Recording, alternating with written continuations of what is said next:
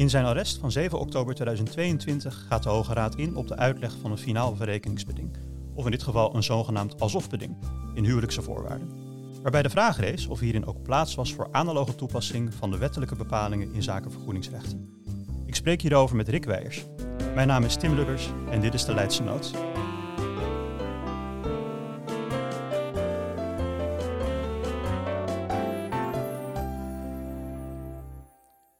Nou Rick, fijn dat je er bent. Voor jou is dit inmiddels alweer je 7e Leidse Noot. Een mooi getal. Wij gaan spreken over het alsofbeding, zoals ik al even aankondigde. En we zijn natuurlijk zeer benieuwd wat dat eigenlijk is. Maar eerst, wat lag er in deze zaak eigenlijk voor? Ja Tim, dank dat ik weer mag aanschuiven. Het wordt bijna mijn vaste plek, met een knipoog gesproken. Nee, inderdaad, na het arrest. De Hoge Raad heeft op 7 oktober 2022, zoals je net al zei, weer eens een arrest gewezen over de uitleg van finale verrekenbedingen. En dat is in het kader van de afwikkeling van een echtscheiding. En het gaat in deze situatie over een echtpaar, een man en een vrouw. Die waren in 1997 gehuwd op huwelijkse voorwaarden. En die huwelijkse voorwaarden die hielden in dat ze iedere goederenrechtelijke gemeenschap van goederen uitsluiten. Op een beperkte gemeenschap van inboedel na. En ze zijn tevens een verrekenbeding overeengekomen, waarover zo dadelijk meer. En dat houdt heel concreet in dat de echtgenoten dus gedurende het huwelijk in principe alleen privévermogens hebben en er geen gemeenschap van goederen is. Althans, met uitzondering dus van de inboedel. Nou, in 2016 is helaas de koek op en gaan ze van echt scheiden. En ja, dan willen ze de huwelijkse voorwaarden afwikkelen en ook nog de bestaande gemeenschap van die inboedel onder meer verdelen. Ja, en dan is de vraag hoe dat dan uitgelegd moet worden in deze situatie. Nou, en wat stond er hier in die huwelijkse voorwaarden? Want daar moet je dan altijd een blik op werpen om te kijken wat er geldt. Daar hadden de echtgenoten, althans zo weten we uit het arrest, in ieder geval 2 regels gemaakt. Eén regel die zag over de verdeling van de kosten der huishouding. Daar geeft normaal artikel 84 van boek 1 een regeling voor, wie de boodschappen moet betalen, om het even heel simpel te zeggen. En de echtgenoten hebben daar een regel van gemaakt dat de kosten van de gemeenschappelijke huishouding in beginsel voldaan worden uit de netto-inkomens van de echtgenoten naar evenredigheid. En als er niet genoeg netto-inkomen is, dan kijken ze naar het netto-vermogen. Nou, en ze sluiten daarbij aan bij de wettekst. En waarom dit relevant is, komt ook straks, want de Hoge Raad gaat daarmee aan de haal, zullen we nog zien. Naast die regeling, en dat is waar het in het arrest met name om gaat, hebben ze ook een zogenaamd alsofbeding opgenomen in artikel 16 van de huwelijkse voorwaarden. Want daar staat namelijk, en dan citeer ik lid 1, ingeval het huwelijk door de dood wordt ontbonden, dan vindt er verrekening plaats op die manier dat de langstlevende en de rechtsverkrijgende van de overleden echtgenoot, dat die gerechtigd zijn tot een waarde die gelijk is aan de waarde waartoe zij gerechtigd zouden zijn, alsof er een algehele gemeenschap van goederen zou zijn. En dat noemen we wel zo'n alsofbeding. En dat is dus een vorm van een finaal verrekenbeding. Oh, oké. Dat is nu wel een stuk duidelijker. Mooi. Nou, en wat in lid 1 inderdaad staat voor hoe het zit bij als het huwelijk eindigt door de dood, hebben de echtgenoten in lid 2 van artikel 16 uit hun huwelijkse voorwaarden van overeenkomstige toepassing verklaard op de situatie dat het huwelijk eindigt door echtscheiding, maar wel met dien verstande dat dan bepaalde erfenissen en bedragen die ze krachtens schenking hebben ontvangen er buiten vallen. En dat is waar het ook in deze situatie precies om gaat. Want de vraag rijst, heel kort gezegd, hoe dat alles uitgelegd moet worden. En wie recht heeft op wat in het kader van de afwikkeling. Oké, dankjewel. Dat is een duidelijke uitleg. De regelingen die zijn overeengekomen. Ik wil eigenlijk hetzelfde bewerkstelligen alsof er dus een gemeenschap van goederen is geweest. Maar kun je daar niet doorheen prikken? Is er dan niet in feite ook een gemeenschap van goederen geweest? Hoe moet ik dat zien? Ja, dat is inderdaad een goed punt. Je zou kunnen denken van, als ze doen alsof er een gemeenschap was, waarom dan niet gewoon kiezen voor een echte gemeenschap? Ja. Maar dat komt omdat als je het op deze manier inkleedt, dus als je trouwt op huwelijkse voorwaarden zonder gemeenschap, maar met zo'n finaal verrekenbeding, waarbij je doet alsof die er toch is, dan heeft dat gevolgen voor het burgerlijk recht. Aan de ene kant ontstaat er goederenrechtelijk gezien geen enkele gemeenschap. Maar verbintenisrechtelijk doen we wel alsof die bestaat om een verrekenvordering in geld te berekenen. En heel concreet komt dat erop neer dat er dus geen werkelijke huwelijksgemeenschap is, maar wel een rekenkundige huwelijksgemeenschap. Dat wordt ook in de literatuur breed zo gedragen. En je krijgt dus ook aan het eind van het huwelijk geen goederen uit de gemeenschap die verdeeld moeten worden. Maar er wordt alleen maar naar alle waardes gekeken die worden opgeteld, schulden eraf. En dan wordt de waarde van de fictief rekenkundige gemeenschap bij helften in beginsel verdeeld. Oh, oké. Ja, dus het heeft dus eigenlijk geen goederenrechtelijke werking gekregen. En daarmee is ook de werking tegenover derden zeer beperkt. Exact. Ja, het werkt alleen intern. Dat heeft de Hoge Raad al in 1944 beslist. Okay. Verbintenissen werken alleen tussen partijen. Dat geven we ook al enige tijd mee aan onze studenten. Ja, zeker. Oké, duidelijk. En hoe werkt dat dan uit in deze zaak? Ja, wat deze zaak dan ingewikkeld maakt, want op zich is alles wat ik tot nu toe heb verteld, zal de luisteraar die enigszins ingewijd is in het huwelijksvermogensrecht ook wel herkennen. Maar wat hier ingewikkeld is dat de man in kwestie tijdens het huwelijk een bedrag van ruim €130.000 heeft verkregen uit onder meer erfstellingen en schenkingen. En zoals ik net al zei, dat is inderdaad een flink bedrag. En zoals ik net al zei, vallen die op grond van de tekst van hun huwelijkse voorwaarden buiten de verrekening, omdat het huwelijk nu eindigt door een echtscheiding. Ja, en de vraag is dan ook, wat moeten we daarmee doen? Omdat ook vaststaat dat het grootste gedeelte van die €130.000 niet meer nu op een bankrekening staat, maar die is tijdens het huwelijk, tijdens de rit noemen we dat, opgemaakt aan vakanties, boodschappen en andere kosten der huishouding. Ja, en dat leidt ons bij de vraag. De vraag rijst dus wat er nou precies verrekend moet worden en of de man nou dat volledige bedrag terug moet krijgen of eigenlijk gewoon pech heeft omdat het op is. Ja. Nou, de eerste vraag is dan natuurlijk, wat vonden de rechtbank en het Hof er eigenlijk van? Ja, de rechtbank die heeft in haar vonnis geoordeeld dat er geen rekening gehouden kan worden bij de verrekenvordering vaststellen met die verkrijgingen krachtens erfrecht of schenking, voor zover die niet meer aanwezig zijn. En dan wijst de rechtbank, die wijst ook aan de vrouw in kwestie een flink bedrag van ruim €60.000 toe. En dat kwam omdat het vermogen van de man positief was en meer bedroeg dan de vrouw. Dus die moet betalen. Ja. En eigenlijk heeft de man dus pech bij de rechtbank. Nou, daar gaat het Hof wel overheen. Die is het niet eens met de rechtbank, want het Hof die veroordeelt de man ook tot betaling, maar voor maar €10.000 ongeveer. Omdat het Hof wel zegt van we kijken naar dat hele bedrag. Want tussen partijen is ook niet in geschil dat die man in totaal ongeveer €130.000 heeft verkregen uit verkrijgingen krachtens erfrecht of schenking. En dat hele bedrag dient dus buiten de verrekening te worden gehouden. En dat argument wat die vrouw gebruikt van je moet alleen maar kijken naar wat er nog resteert op het moment dat het huwelijk ontbonden wordt, veegt het Hof van tafel. Waardoor de man bij het Hof maar een slordige €50.000 minder hoeft te betalen.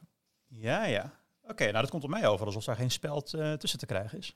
Nee, daar zal de man het ook zeer waarschijnlijk mee eens zijn geweest. Maar de vrouw is dat niet en de vrouw die besluit in cassatie te gaan. En ze gebruikt daarvoor twee middelen en in eerste instantie klaagt ze dat het Hof een onbegrijpelijke uitleg heeft gegeven aan artikel 16 van hun huwelijkse voorwaarden. Omdat in artikel 16 lid 3 van die huwelijkse voorwaarden staat dat de verrekening tussen partijen plaats moet hebben naar de toestand ten tijde van de ontbinding van het huwelijk. Nou, en zoals ik al eerder vertelde, was er op dat moment bijna geen geld meer over van dat bedrag wat verkregen was uit erfstellingen en schenkingen. En dus kan dat ook niet in de verrekening betrokken worden. Aldus de hele tijd de vrouw nog steeds. Nou, de Hoge Raad is het ook met haar eens. Want de Hoge Raad die zet in het arrest eerst keurig het wettelijk kader uiteen. En de Hoge Raad gebruikt daar de algemene artikelen die je kan vinden in boek 1. Vanaf artikel 132 van boek 1 om specifiek te zijn. Over verrekenbedingen waarin staat dat onder andere er een verrekenplicht bij helften is, et cetera. En dan overweegt de Hoge Raad, en dan citeer ik een klein stukje uit rechtsoverweging 3.2.1. Mooi, waar staat de hiervoor genoemde wettelijke bepalingen, waarbij de Hoge Raad verwijst naar die boek 1 artikelen, die brengen mee dat goederen van een echtgenoot die deze voorafgaand of tijdens het huwelijkskracht krachtens erfrecht of schenking heeft verkregen, dat die buiten de verrekening blijven indien zij op de peildatum nog aanwezig zijn. En uit de bepalingen, uit de wet dus, vloeit geen vergoedingsrecht voort voor goederen die op de peildatum niet meer aanwezig zijn. En het Hof had het dus precies andersom gedaan. Die had gezegd, we laten dat volledige bedrag buiten de verrekening. Maar daarvan zegt de Hoge Raad, nee, dat is niet juist. De wet biedt die mogelijkheid alleen voor het geld wat er nog is. En zoals gezegd was bijna alles op. Oftewel, ongunstig voor de man. En het eerste cassatiemiddel van de vrouw is dan ook succesvol. Ja, duidelijk.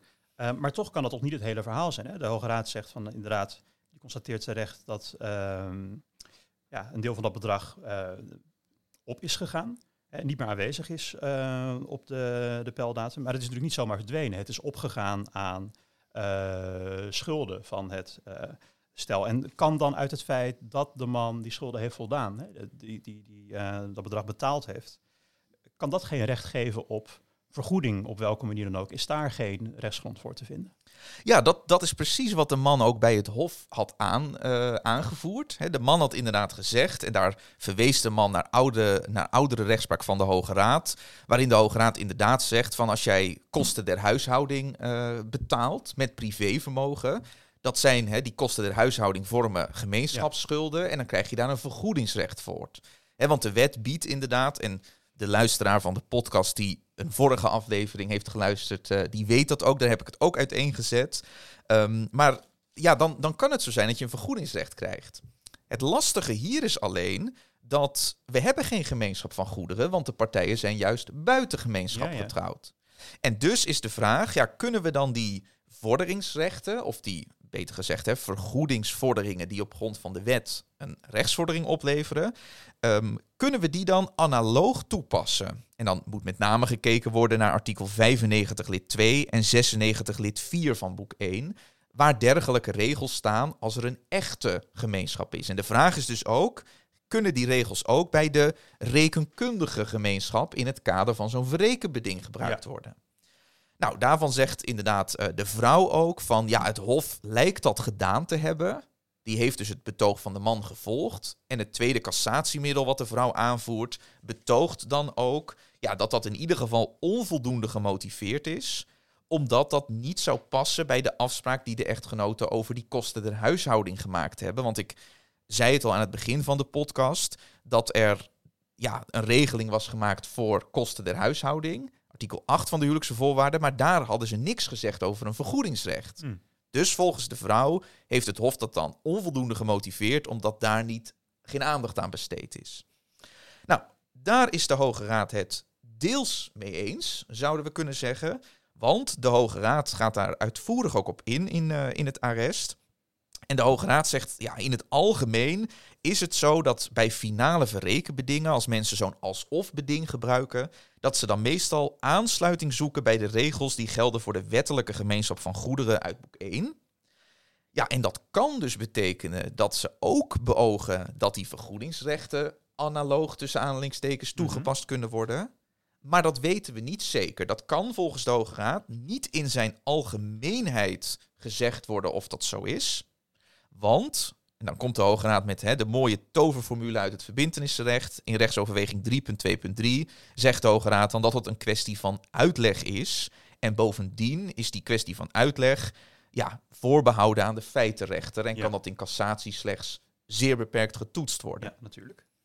Nou, en dan concludeert de Hoge Raad dat het Hof die uitlegkwestie niet voldoende heeft verricht. Want het Hof had alleen maar gezegd van, de vrouw had dus aangevoerd, best Hof, jullie moeten ook kijken naar onze regeling in zaken de kosten der huishouding. En het Hof had daar alleen maar van gezegd dat de tekst van de huwelijkse voorwaarden voor die uitleg geen ruimte biedt. Maar dat vindt de Hoge Raad niet voldoende, want, zegt de Hoge Raad, het Hof heeft daarmee onvoldoende inzicht gegeven in zijn gedachtegang. En had ook de stelling van de vrouw moeten betrekken. En omdat het Hof dat niet gedaan heeft, is het Hof ook ten aanzien van dit tweede cassatiemiddel dus de bocht uitgevlogen. Oké, dat is niet mals als ik het zo aanhoor. Dat betekent dan denk ik dat het Hof in het vervolg een flinke taak voor de boeg heeft. Dat klopt inderdaad, want ja, zoals verwacht vernietigt natuurlijk de Hoge Raad het arrest van het gerechtshof in kwestie. En het verwijzingshof heeft nu dus de taak om te onderzoeken aan de hand van uitleg, of beter gezegd door die huwelijkse voorwaarden dus uit te leggen aan de hand van de Haviltex-maatstaf, om te onderzoeken wat partijen precies hebben bedoeld.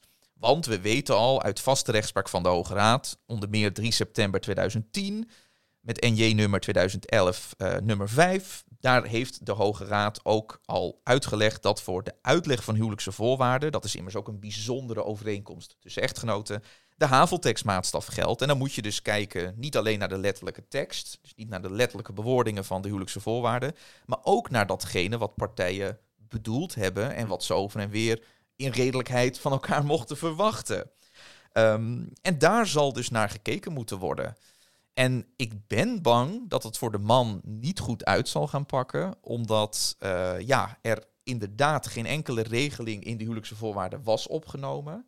En het lijkt er inderdaad op dat, omdat ze over die kosten van de huishouding niks gezegd hebben, niks hebben afgesproken, dan kan het verwijzingshof waarschijnlijk heel moeilijk, in ieder geval niet zonder nader bewijs, aannemen dat ze toch vergoedingsrechten hebben opgenomen.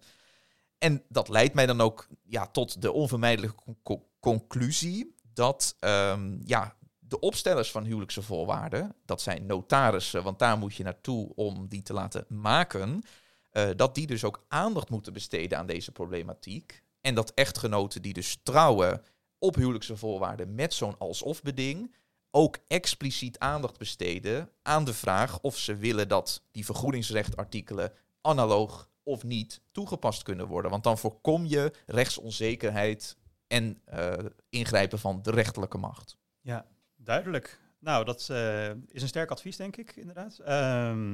Notarissen moeten opletten bij de formuleringen van verrekenbedingen en zo ook de aanstaande echtgenoten onder de luisteraars. Want de Haviltex-maatstaf die raakt anders iedereen. Veel dank, Rick. Ik ben blij dat je er was. En dit was de Leidse Noot. Ik dank de luisteraars voor het luisteren en tot een volgende keer.